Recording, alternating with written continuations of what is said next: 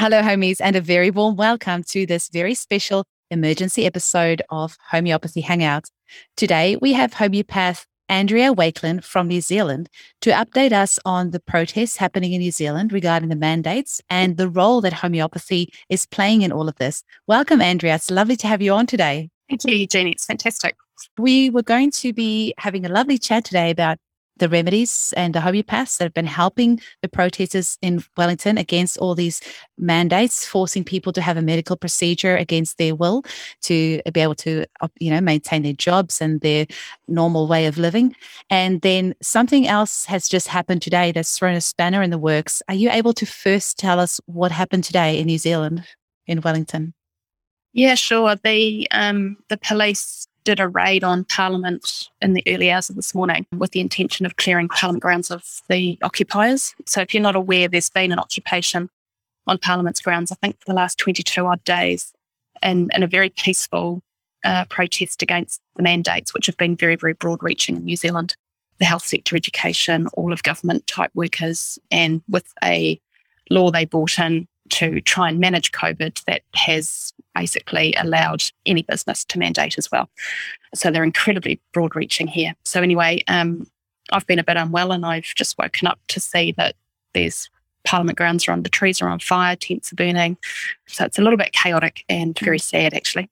And speaking of tents burning, one of those tents uh, is a tent which actually was very harmonious and lovely and helping lots of people with homeopathic mm. medicines. Can you tell us a bit about that? When was that set up? How did that come about? And how did the New Zealand homeopathic come together, rally together to help uh, the, you know, what's what's happening there in Wellington at the moment? Yeah, sure. It was a really special, magical thing, actually. Um, it started out by me just wandering down there one day. Um, I think it started, the, the occupation started on the Tuesday. By the end of the week, there'd been a call on a local telegram page for some healers to go down and help. So I thought, oh, I'm going to go down anyway, and I'll just go and knock on the medic's door and see what they need, see if I can be any help.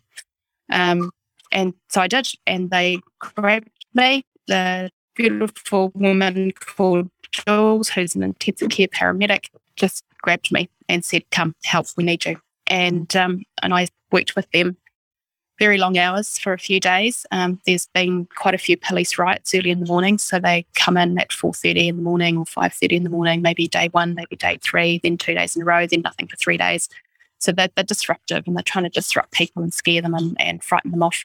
So there's this kind of activity, and then of course there's the front line and a bunch of people face off to the police, and there's a little bit of um, scuffle and what have you. And yeah, so supporting that kind of thing. So after a few days of this, um, I got pretty tired and I was running out of supplies. I'd used up pretty much all of my Sac-Lac and my dispensing bags, etc. Mm-hmm. So I then put the call out to the local homeopathic community via Facebook and rang the local homeopathic pharmacy uh, and just asked for whatever help was available. Said this is a beautiful thing. The paramedics are wanting to work with us. They um, are really quite um, very, very interested and keen on our help, and they need our help. They need hands on the ground too.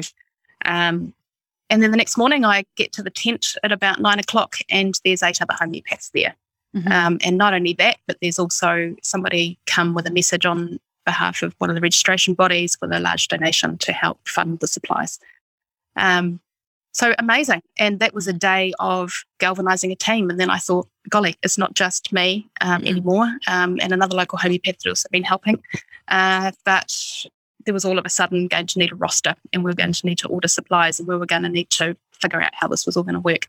So I spent a day or two just setting up systems and structures and getting organized. And then the beautiful people on the ground were, you know, doing their magical work um, with people. Uh, and yeah, it took off from there, and it's been a self-managing thing ever since, uh, and really beautiful. We've got such a fantastic relationship with the medics; they really appreciate what we can offer. Mm. Um, they're letting us train them, wow. which is really beautiful. Um, and I actually, I a beautiful story I heard just yesterday. Actually, I need to remind myself of this, and try and help with some of the sadness of today. But um, beautiful story from yesterday. The head paramedic was out doing her rounds in camp with one of our homeopaths, and came across a lad. I think it was a young child. It might have been an older person, but anyway, somebody with a fever. And her her comment was, "We need belladonna, mm-hmm. not paracetamol." Her comment would have been oh. previously, uh, we need paracetamol um, or ibuprofen. That's their their go to. And you know, her response was, we need belladonna. Wow. And I was like, yay, how amazing is that? Mm. So, and they've observed, they've observed us working. And what's really interesting is there was, in many cases, there was more we could do for people than what they could. Amazing. So there's not a lot they can do for the the body aches and the chills except dispense some paracetamol, Mhm. um, or you know the bruises and the cuts and the sprains. They can strap them up, and um, that's about it. They could do for the wounds, but we can give you know our beautiful remedies that just help speed up the healing process and take away some of the pain. Mhm. Uh, and also the emotional trauma, a lot of emotional trauma with the pre- police brutality. Mm. Um, so, you know, lots of Staphysagria and caust- causticum and things like this. What what sort of other things are you treating at the moment down there? Or were were you treating before the police came in and Yeah, sure. Well, the police stuff is intermittent, so it comes and goes. Mhm. Um, and so when the police activity is happening, and it's always first thing in the morning, very early hours of the morning, Mhm. um, there's concussions, there's, um, you know, necks, necks being wrenched, you know, policemen putting, Mhm. I don't know what you call it, but, you know, in a headlock, that's the word, in a headlock. And um, so wrenched uh, injuries, sprains. We had a very wet weekend, a very, very wet weekend, a couple of weekends back, and people were um, coming in with really bad blisters Mhm. uh, wandering around in wet shoes and wet gumboots because people just turned up to this thing without really understanding what it was going to be and how long it was going to go for. And I don't think they were prepared for the weather. So, you know, a lot of wet, cold people for a couple of days. Um, and then we got some hot weather. So you're seeing a little bit of sunburn type Mm. activities, kids with sprained fingers from playing basketball, um, a few more chronic things, um, you know, the odd heart issue, a little bit of asthma, heart issues, things like this. Um, some vaccine injuries were coming our way. A Mm. lot of people with vaccine injuries down there that have been woken up rudely to this whole thing. yeah. Uh, and what else? There's a lot more than that. Uh, and now there's some kind of lurgy doing the rounds. Okay. So there's been lots of gelsemium and eupatorium and um, arsenicum and, you know, uh, and interestingly, radiation remedies. We're seeing a lot Uh-huh. of burning, bizarre burning symptoms. Wow. internal burning, um, which some say is part of the, the COVID picture. Mm. Um, a lot of debate going on about EMF levels down there. There's Mhm. many, many that believe that devices have been planted and have pushed EMF levels um, sky high. Mm. So we've been seeing, yeah, really interesting burns and burns on the skin, like black burns on people's Wow. faces. Um, It's very scary. which is very curious. Mm. Mm. And so, so what would you say the overall vibe is in the community down there? It's lovely. It's a really lovely vibe. It's a very, um, it feels like a family orientated festival. It's been beautifully set up. It's had two or three rounds of um, uh, improving. So, you know, they were there for a week, 10 days, and then the bad weather came along and all the tents fell over and needed to be rebuilt. And then they built stronger, you know, stronger structures. um, that lasted the distance and covered up walkways with tarpaulins so that there was so where there was shelter, uh, shelter for people and cover for them to walk.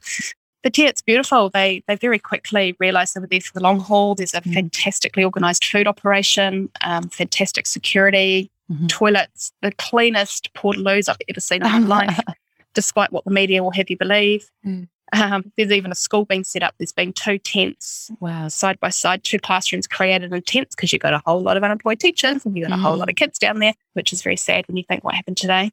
And I've heard that the police were actually taking away some of the toilets there in an effort to try and disperse. so they've had a few attempts of doing things, um, trying to move this out, uh, and then we just come back with a stronger response. So they moved the, or the first of all, they blocked all access, so we can't get any food out um, in or out, or clear any rubbish, or empty the portaloos. Wow. So then they started transporting everything out by wheelbarrow, um, in and out. And Mm. then um, I believe in the last, I've been cropped for a few days, I haven't been in, but um, I believe they then built toilets with Mm. uh, plywood and, you know, proper toilets. Somebody's paid for them, bought toilets, built them, and plumbed them directly into the wastewater system beneath the street.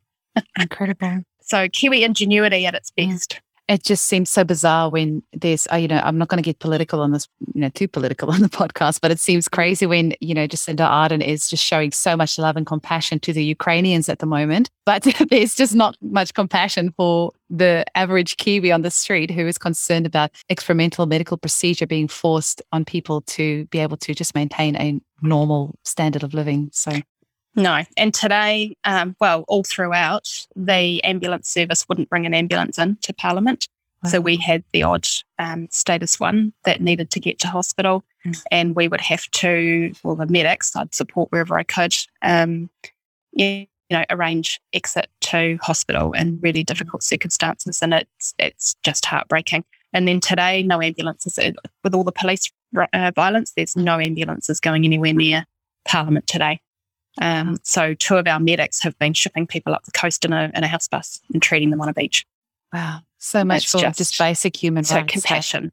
Yeah, compassion. And then in the media today, I just noticed, I don't read it because it, yeah, it's too hard to read sometimes. Mm-hmm. Um, but I just caught a headline come up on my phone, basically um, Ardern saying all of the protesters were basically, um, they were there because of misinformation. Mm. And actually, what you've got at those grounds is a whole bunch of people without work and a whole mm. bunch of people that are vaccine injured. Mm. Um, and, you know, yeah. So, yeah, the compassion thing is yeah, seriously lacking. Mm-hmm. I think it's an act. You know, she turns it on when she wants to for some purpose. Mm-hmm. Now, I believe you've just recently had the big C, well, the other big C as well, COVID. so, um, how did you go with that? And um, how were you able to use your homeopathic remedies to support you through this? Yeah, um, I've been mostly okay. I was a bit rotten for for a day. Um, yeah, it just feels more for me more of a chest infection. Um, in fact, I'm sure that's yeah, that's it really. Mm-hmm. Uh, although some interesting symptoms around the edge of that. Mm-hmm. But yeah, I've had a couple of days in bed feeling a bit rotten. Mm-hmm. Uh, I did get a test; it was negative, which was mm-hmm. curious. Um, and remedies Bryonia and Rhus tox were really helpful in the first uh, first 24 hours. Mm-hmm. Uh, felt really good for a day and then um, struggled with some kidney pain mm-hmm. uh, and sciatica pain. Mm-hmm.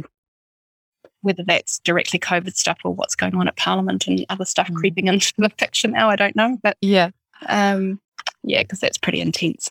Mm. But yeah, no, I'm good. Yeah. Uh, and it, vitamin support's been fantastic as well. Wonderful. Um, is there anything else that you want to want to have our listeners know about what's happening in New Zealand, or any other message that you want to put out there to the public about homeopathy or about what's happening in New Zealand at the moment? Um, I think the thing I've been reiterating to the community here that I feel is just incredibly special is the relationship we have with the medics mm and their willingness and openness to work with us and, and actually it's their want to work with us.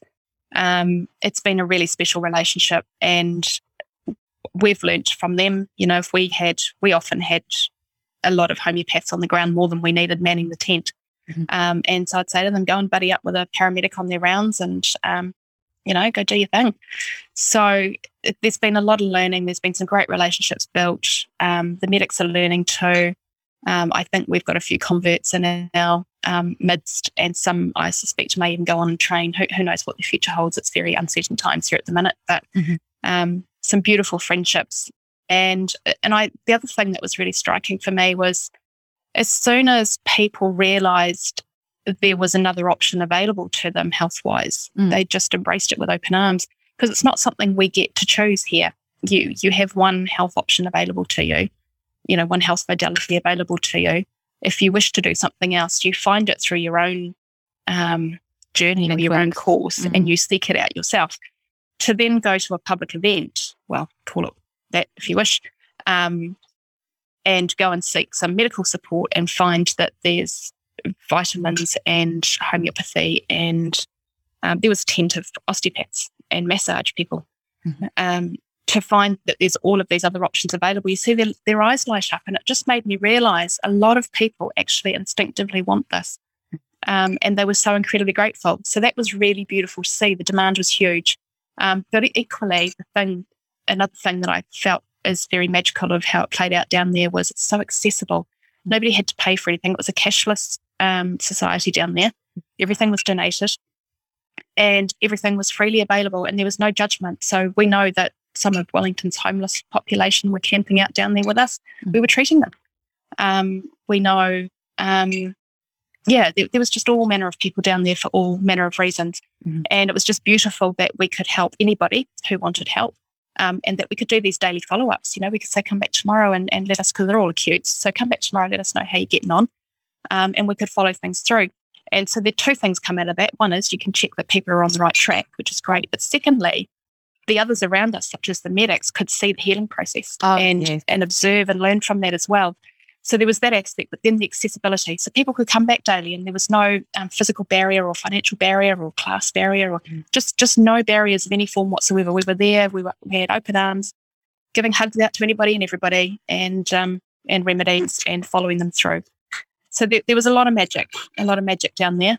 Um, I don't know what it means now. We just kind of still wrapping our heads around what's happened today, but we'll see what emerges out of this. And um, I have no doubt something will emerge. I don't know what it is, but I have no doubt that magical things coming. Mm-hmm. Like a phoenix that will rise from the ashes, eh? Yeah, something like that. Yep. Yeah. Um, Andrea, thank you so much for taking the time to record this. Um, although you know you've only just yourself, uh, you know, recovered after being a little bit unwell, so you taking the time to come and have a chat, I appreciate it so much. I am going to be getting this podcast episode up in the air straight away. People need to know about this, and I hope they're rally behind what you're doing. And I hope that people can see how the medical institution can work alongside the homeopaths to create something really beautiful.